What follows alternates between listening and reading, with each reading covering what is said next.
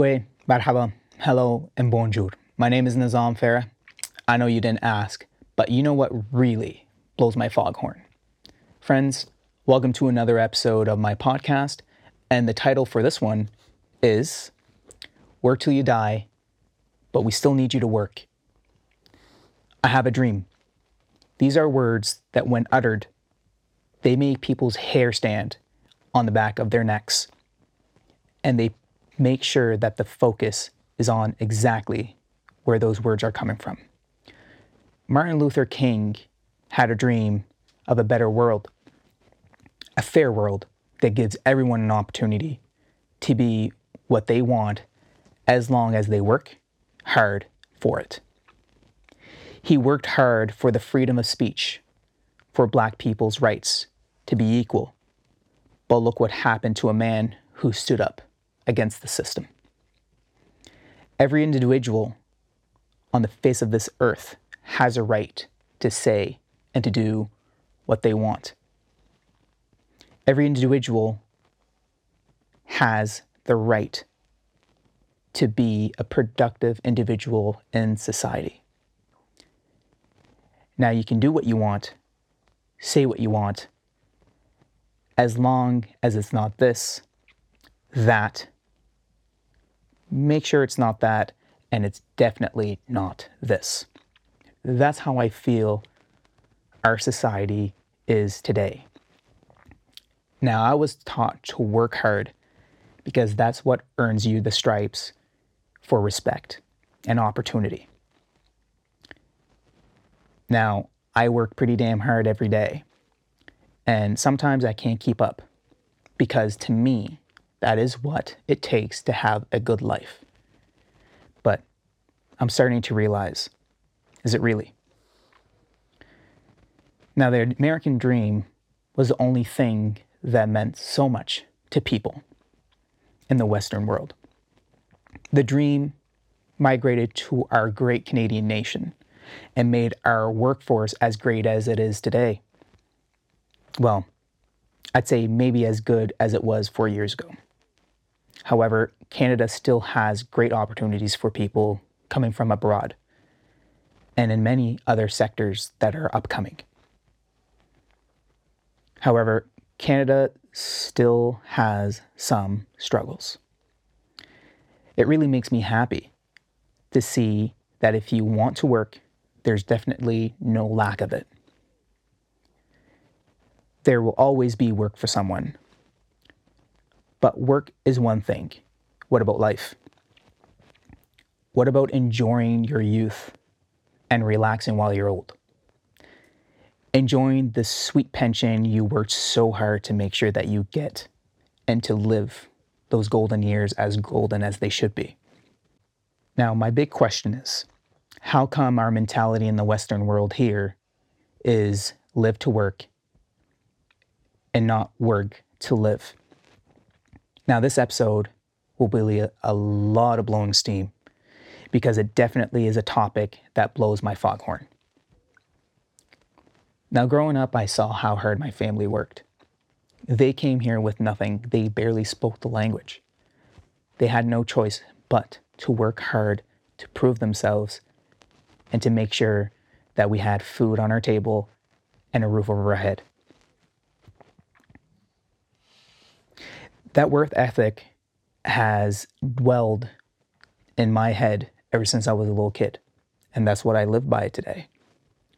But this work to live versus live to work question has been in my mind for a long time now.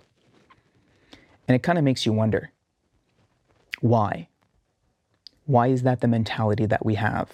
That we need to live to work rather than work to live? Now, I've proven myself in several times in any position that I've been in of how hard I can work. But where has that led me? It has led me to a life of work and not making time for what is very important to me and my family. You know, my family, my mental health, and my physical health matter a lot. But I don't do that. I don't focus on that.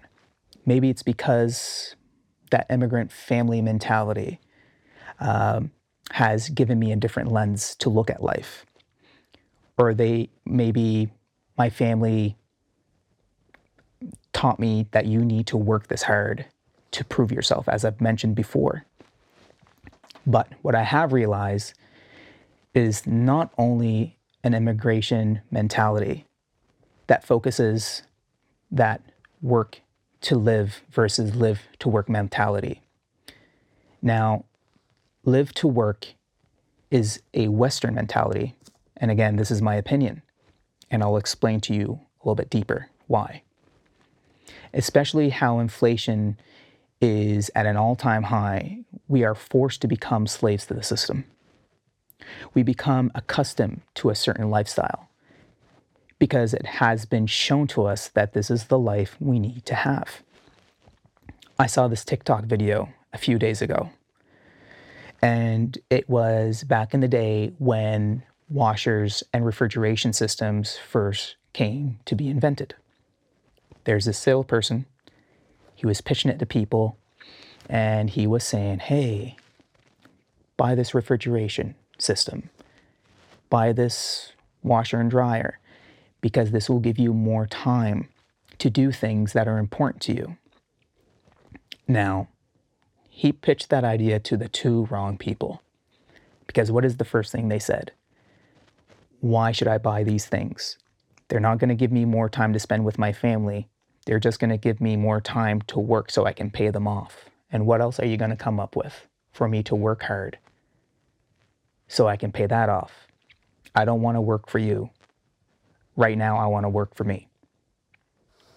Now, just watching that video alone has resonated with me for ever since I've watched it. Hmm. So, we are forced to work more for you and not for me. Those are deep words, my friends why are we buying so much stuff now to pay off? So again, we are becoming slaves to the system. I believe the essence of this video is to show how we have become so used to the idea that we need all these things for daily life, and we are willing to go into debt for stuff that we really don't need. We have become part of the world where we cannot live without certain materialistic things?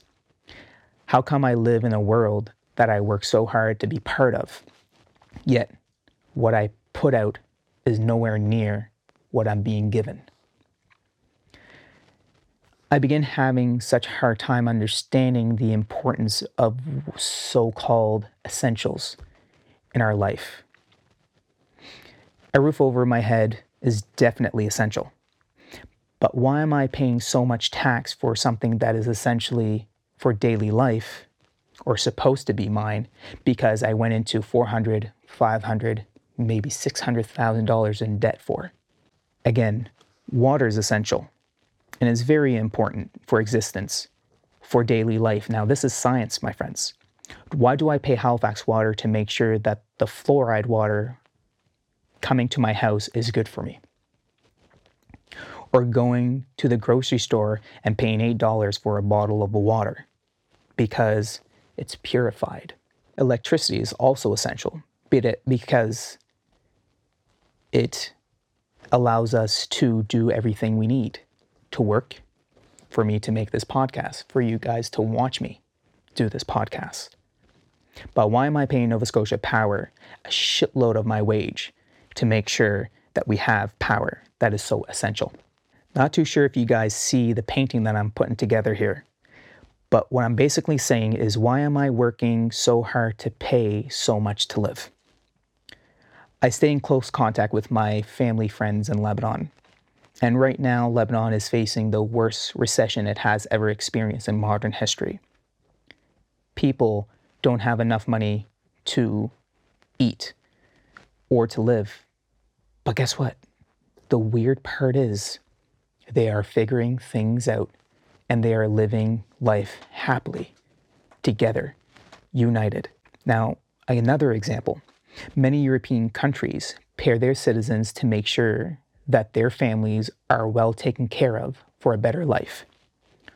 Another example Japan actually has a benefit if you are an employee for a company for what they call nature or wilderness therapy.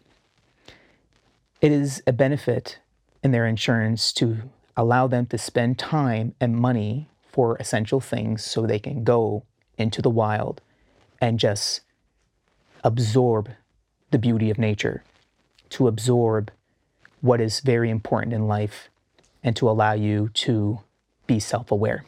My benefits barely cover my own therapy sessions, for fuck's sakes. Now, looking at what they get work to live versus live to work. I'm a firm believer that you are, a com- you are in complete control of what life is and what it gives you and what you contribute to life.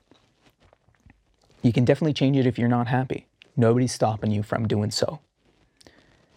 That means so much to me, and I preach it to many of my fellow coworkers or friends.